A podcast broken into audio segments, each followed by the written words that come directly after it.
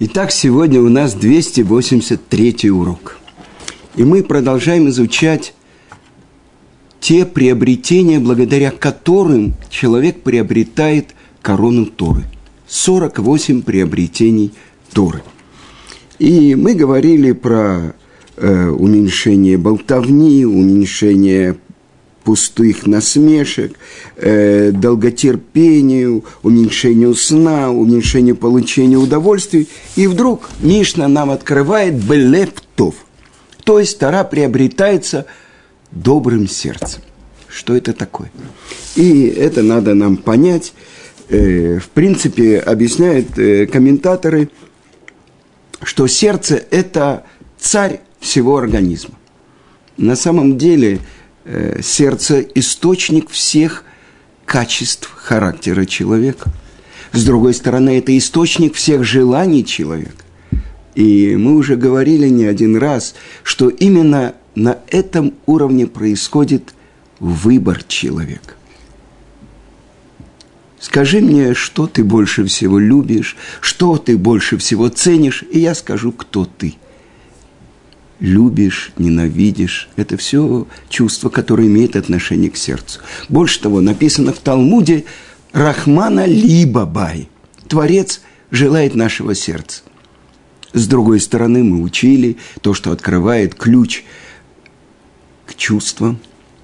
Месилат Ешарим, Раби Муше, Хаим Люцата, вслед за действиями устремляются чувства. И, э, может, кто-то не знает, но на этом построена вся система Станиславского. Но это мы отвлеклись в сторону. Так вот, сердце. Что же это такое доброе сердце? Мы уже неоднократно цитировали слова Гаона из Вильна. Если прошел день, и ты не исправлял своих дурных качеств, для чего тебе жизнь? И это говорит величайший мудрец, который полностью всю свою жизнь посвятил изучению Торы тогда открывается удивительная вещь. То есть мы учим Тору для того, чтобы исправить свои дурные качества. И то, что говорят наши мудрецы, человек рождается как дикий осленок. А что такое дикий осел? Он не хочет никакой власти, он хочет э, скакать в пустыне, я не знаю, чтобы возле него была э, ослица. Э, мы можем представить себе, что такое осел, то есть материальная природа человека. И вся жизнь человека построена на том, чтобы обуздать этого дикого осла. Благодаря чему? Благодаря Торе. И вот как объясняет это мораль из Праги, что это значит тов. Тов – это хорошо, тов – это добро. И он объясняет так, что Тора называется тов – и тогда Тара не может оказаться у человека, у которого лев-ра, у которого дурное сердце. А только тот, у кого доброе сердце. А если у него есть доброе сердце, то, то есть исправлены дурные качества характера, тогда он может быть той почвой, на которой могут расти деревья – ну, то есть он может приносить плоды, изучая Тор. И вот то, что я хочу вам сказать. То, что написано в трактате Йома, 86 э, лист, спрашивает Абая, на что похоже охуление имени Творца? И отвечает он, как мы учили, и полюби Творца Всесильного твоего – чтобы имя Творца было любимо людьми через тебя.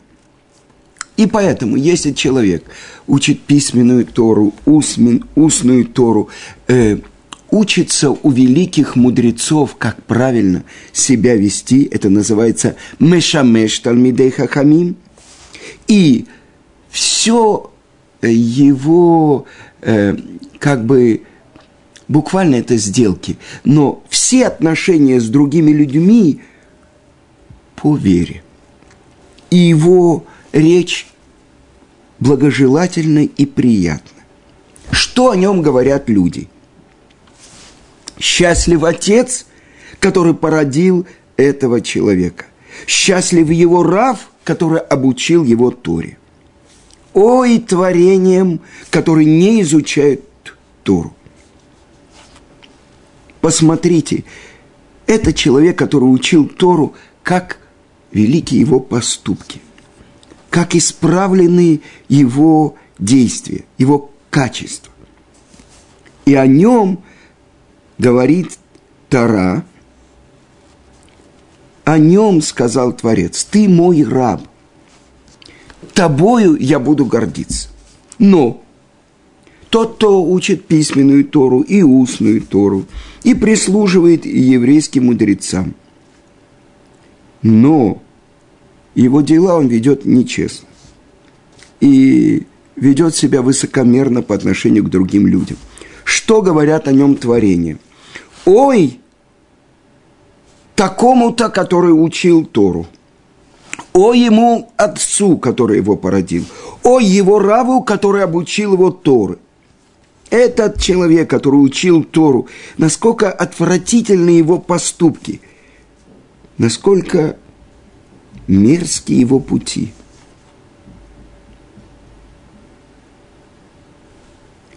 И это то, что о нем говорится. И говорит им Творец, выйдите из моей земли, оставьте мою землю. Итак, мы видим, что с этими качествами связано доброе сердце, злое сердце.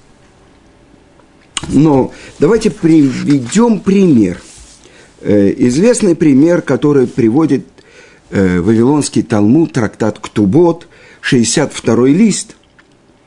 Раби Акива был пастухом у одного из трех великих могучих, имеется в виду богатых людей Иерусалима, которого звали Кальба Саво.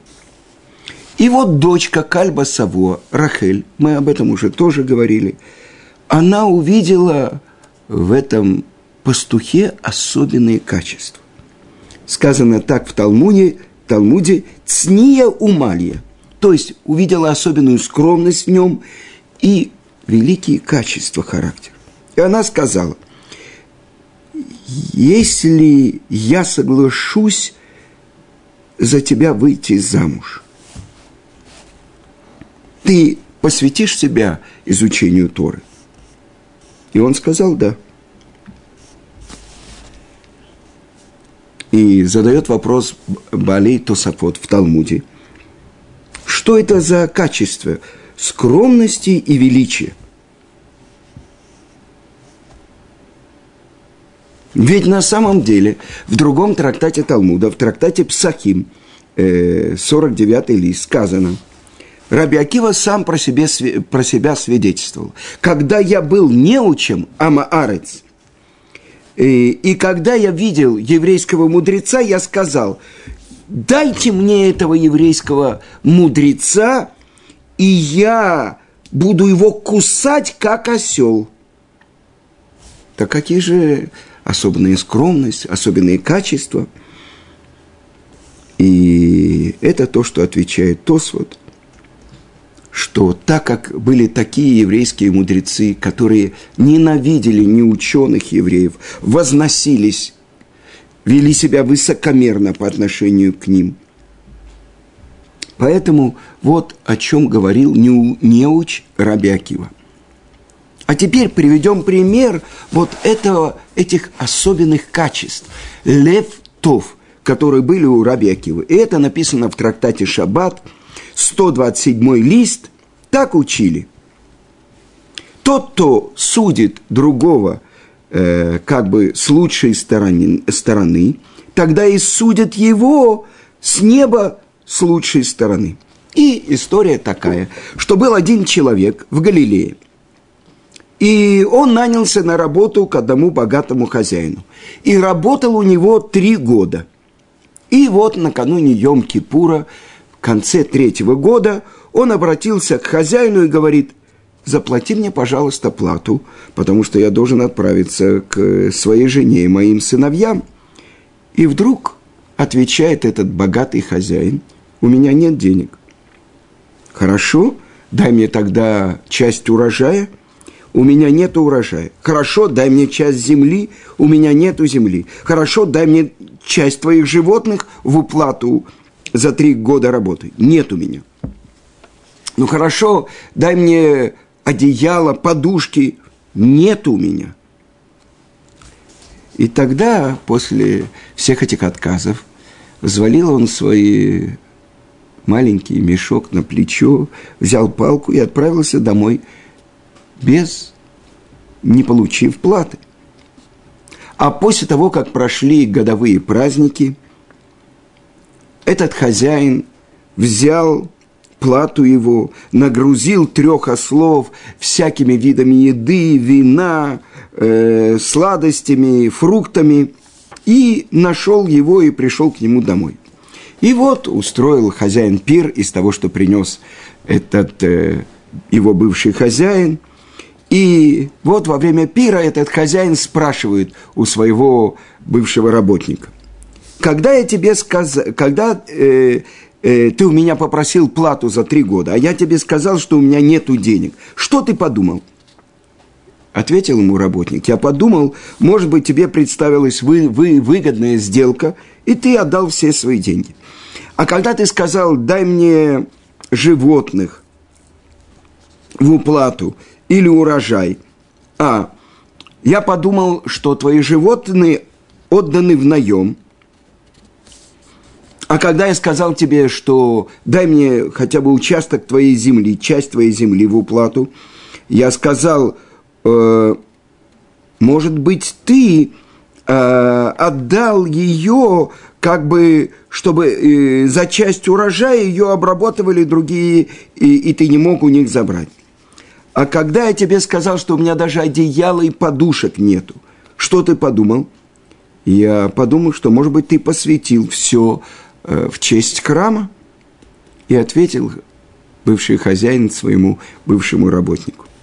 Действительно, как ты говоришь, так и было. Я посвятил все свое имущество храму из-за того, что мой сын Уркинус не хотел заниматься Торой. А когда я пришел к моим друзьям на юг, к великим мудрецам, мы понимаем, что хозяин был мудрец, и они разрешили мне мой недер, то есть э, освободили меня от недера. А так как ты судил меня с лучшей стороны, чтобы Творец тебя осудил с лучшей стороны. И вопрос, кто же этот хозяин и кто же это наемный работник? И величайший каббалист Рамо Мипана от имени Шиил тот он отвечает, тот, кто был хозяином, это Рабилиезер бен Уркинус. Мы о нем говорили, Рабилиезер Агадоль, с которого начинается э, все Мишнайот. Первое речение – это именно от имени раби Элиезера бен Уркинуса, а работником был раби Акива. И вот это ключ, вот это то, что называется доброе сердце. Так вот, объясняют комментаторы, что увидела Рахель. Она увидела особенные качества. В этом как бы немолодом, уже вдовце, Э, у которого не очень э, происхождение, он потомок геров, она увидела в нем такие качества характера, что она сказала, что, несомненно, он будет источником Торы. И сказано в Мидраше, когда Моше Рабейну поднялся на гору Синай и, и увидел Творца, который повязывает короны над буквами, и спросил Моше, у Творца, что это, для чего. И сказал ему Творец, в будущем будет, придет такой человек, Акива бен Йосиф, его имя, и он из этих коронок над буквами будет выводить тысячи и тысячи законов. И попросил Моше Рабейну показать ему Раби Акиву. И он его увидел. И сказано, что Моше вошел в Бейт Мидраш, и Раби Акива давал урок своим ученикам, и не мог понять толкований Раби Акивы сам Моше, тот, через кого мы получили всю Тору. И было очень горько ему, пока не сказал Раби Акива, а этот закон – это Аллахами Моше с Синая. Это закон, который мы получили от Моше с Синая. И задает вопрос Моше там, на горе Синай, если у тебя есть такой человек, почему же ты мне даешь Тору? Это Моше, он источник всей, передатчик всей письменной Торы, а Раби Акива, через него мы получили всю устную Тору. Даже самые большие тайны, которые э, приписывают нашему працу Авраама Вину, это тоже мы получили через Раби Акива. Так вот, это пример, что такое доброе сердце. Я скажу вам, мой учитель Равицкак Зильбер, то, что я вспоминал уже неоднократно, он говорил, что он с юности был очень вспыльчивый, и всю жизнь он работал над преодолением этих качеств. И это ключ к тому, что если человек хочет действительно получить Тору, он должен пытаться исправлять свои качества. И я хочу вам привести пример. То, что написано в Талмуде Санедрин, 102 лист. И, может быть, это актуальная тема для нашего понимания.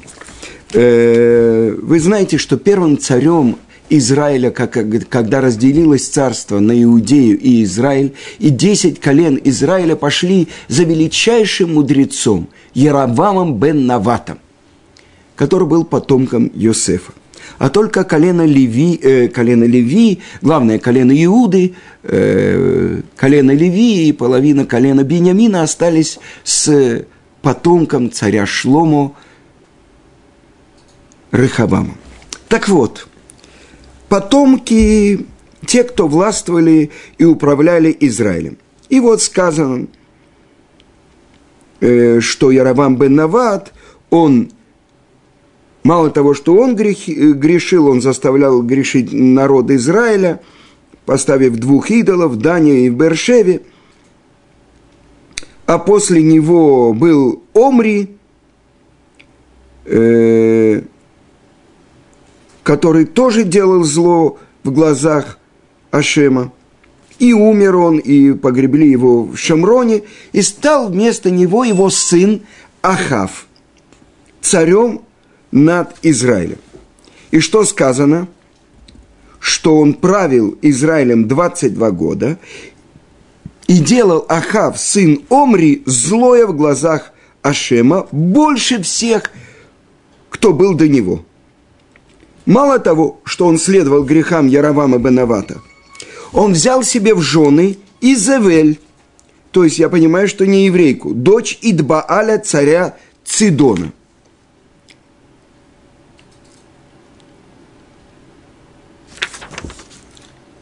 И служил там Баалю, и поклонялся ему.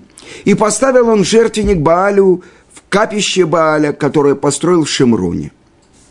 И также э, кумирные деревья он посадил, Ашеру, и делал все, что гневило Творца, больше, чем все цари Израиля, которые были до него. И в его же время это время пророка Ильяу, и из-за грехов, которые делает еврейский народ, служа Баалю, идолу и поклоняясь кумирным деревьям, провозглашает пророк Ильяу, что три года не будет дождя. А вы знаете, в Израиле мы получаем только от дождя.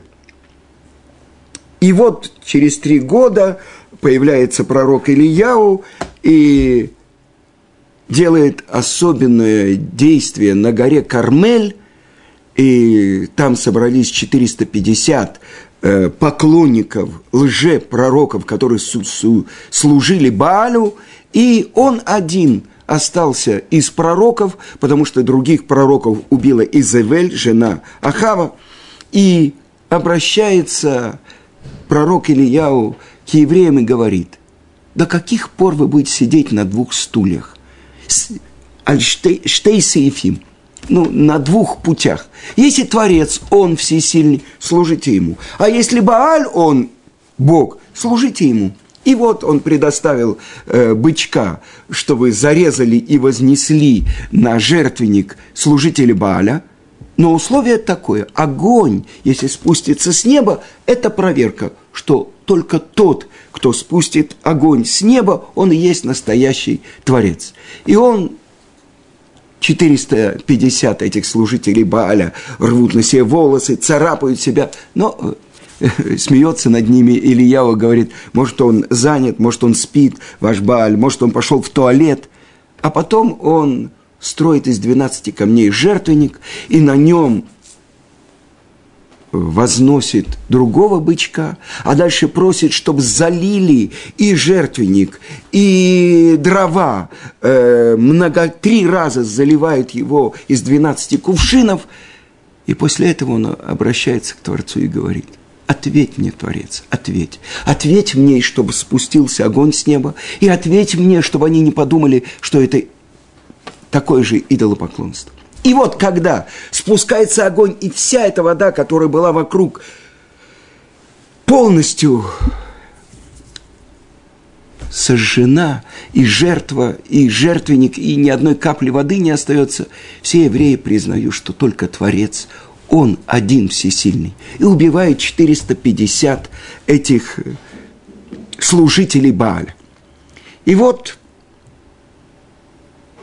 Ахав – но удивительную вещь открывает Талмуд. Что Ахав, он был наполовину обвинен, наполовину оправдан. Что это такое? То есть его жена, сказано в Талмуде, литрами золота посвящала на служение идолам. Он мы прочитали, везде ставил кумирные деревья, служил Баалю – делал зло в глазах Творца. И вдруг уравновешено одно против другого. О чем здесь идет речь? Здесь идет речь о том, что он почитал Тору и помогал еврейским мудрецам. Вы понимаете, что здесь говорится? С одной стороны идолопоклонство, с другой стороны почитал еврейских мудрецов и Тору. И поэтому это было наполовину. Наполовину обвинен, наполовину оправдан. И сейчас мы говорим про то, что благодаря чистоте сердца человек приобретает Тору. Я хочу сказать то, что происходило на наших глазах когда собралось больше 600 тысяч евреев. Есть те, которые говорят миллион, а лживые средства массовой информации говорят только половину. Есть особенные благословения, которые говорят, когда видят 600 тысяч евреев. Большие раввины сказали произносить это благословение. Так вот, так же, как еврейский народ, 603 550 взрослых евреев стояли у горы Синай, как один человек с одним сердцем. То, что происходило в этом день в Иерусалиме, это был праздник, которого давно не было в нашем народе – сефардские и ашкенадские евреи, хасиды и литовские евреи, э, евреи, которые только надели картонные кипы, и евреи, которые э, в больших таких шляпах и сюртуках, и даже нерелигиозные евреи, которые держали плакат. Мы нерелигиозные за изучение Торы это объединение еврейского народа, которого давно не было. Все пришли, чтобы выразить свой протест против тех законов несправедливых, которые принимаются в этой стране. Еврейская страна, Израиль, объявляет преступником человека, который хочет посвятить себя полностью Торе. Санкции. Ну хорошо, перекрыли все деньги. Понятно. Но он будет преступник. Известный анекдот, что в тюрьме встречаются два человека. Ты за что сидишь? Что? Ну что, что, убил? А ты за что убил? А ты за что сидишь? За то, что на иврите учил Тору ну, есть выражение такое, как, как убийство. Ну, учил Тору так, посвящал себе Торе. То есть это убийство, это убийство. Но это все глупости. Это люди, которые выступают против Торы. Это то, что сказано. А перед приходом Машеха Тора будет опозорена. Но кто выступает? Те евреи, которые выступают и ненавидят тех, кто изучает Тору, они несчастные люди, потому что есть силы нечистоты в мире, которые ими пользуются. Сказано так, и то, что было на плакатах, что в каждом поколении встают против нас, чтобы уничтожить. Но Творец, Он спасает нас. И это то, что пытался сделать Аман. Мы через несколько недель будем отмечать с вами праздник Пурим. А это было новомесячье Адар Бет, в который происходит этот праздник. И сказано, когда наступает Адар, увеличивает в радости. Я живу в Израиле 34 года. Такой радости я не видел никогда – я рассказывал вам, что когда в 83 году я был добровольцем и э, армии обороны Израиля и езд, ехал в Ливан, и меня поразило, евреи выходили на улицы, ставили столы, на, столы, на столы ставили еду, питье, чтобы солдаты, которые едут, могли перекусить. Это красота еврейского народа. Но вчера я увидел больше. Что нас разделяет? Из-за чего был разрушен второй храм? Из-за беспричинной ненависти. Так вот, вчера, когда ну, около миллиона человек собрались, ни одного случая, ни одного случая, ну, насилия или чего-то. А после этого звучала музыка. И все начали танцевать вместе хасиды, литовские евреи, сефардские евреи. Это праздник объединения еврейского народа. Это как один человек с одним сердцем. Вы понимаете, опозорена была Тара в еврейском народе. Что это такое? Приравнять молодого человека, который хочет посвятить себя изучению Торы, преступнику. Он преступник. Ему надо все ограничения. Вы понимаете? Написано так в трактате Мегила. Если тебе говорят, что поднимается и отстроен Иерусалим, знай, что Кейсария – это город в Израиле. Кейсар – это император. Римский город в разрушении. Если тебе скажут, что Кейсария возвеличивается, отстроена, знай, что Иерусалим в разрушении – а это война Тель-Авива против Иерусалима. Каждом поколении встают против нас. Но это то, что мы знаем. Вчера была молитва, были, мы читали псалмы перед Творцом. А в конце, я скажу вам, были два таких э, нерелигиозных человека, которые держали плакат мы за то, чтобы и учили Тору. И вот в момент, когда в конце молитвы надо было говорить «Шма Исраэль», символом нашей веры, провозглашение единства Творца.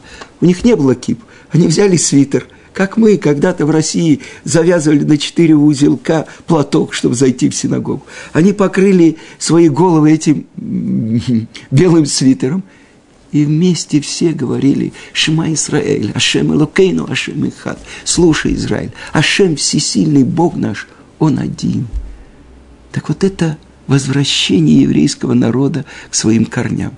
Там больше трети было тех людей, которые прошли армию и отслужили полей чува, такие как я. И мы хотим быть не как все народы. Мы хотим исполнить наше назначение. В чем наше назначение? Тигюли мемлехет коаним вегой кадош. Вы будете народом священником и народом святым. И это вчера я видел. Обычно, когда идет такая большая толпа, могут затоптать кого-то, и что? И вдруг посередине стоит один человек, я знаю, это мой сосед. Что он держит в руках? Туфель. Кто-то потерял туфель. А дальше я вижу, две машины останавливаются одна возле другой, опускаются стекла, из одной передают, из одной машины передают другому сигарету. Объединение еврейского народа. Вы понимаете, накануне каких дней мы с вами – Талмуде сказано, что были такие мудрецы, которые говорили, я вижу его, но чтобы я не был в этом поколении. А другие говорят, что я готов был даже сидеть в тени от экскрементов, которые выходят из его осла. То, что много экскрементов в наше время, и то, что такие слова говорят про религиозных евреев, как там, в России, говорили про нас с вами. Но это красота еврейского народа. И это сердце еврейского народа. Что нам не хватает? Разделительные эти перегородки, которые не доходят до неба. Каждый на своем месте служит Творцу. И когда мы вместе танцуем, каждый на своем месте. Вот это возможность приобретения Торы. И это то, что мы ждем, когда придет наш царь Машех, чтобы это было поскорее, в наши дни откроются такие источники Торы – и это должно быть в нашем поколении, чтобы это было поскорее. Сердце мы уже начали готовить.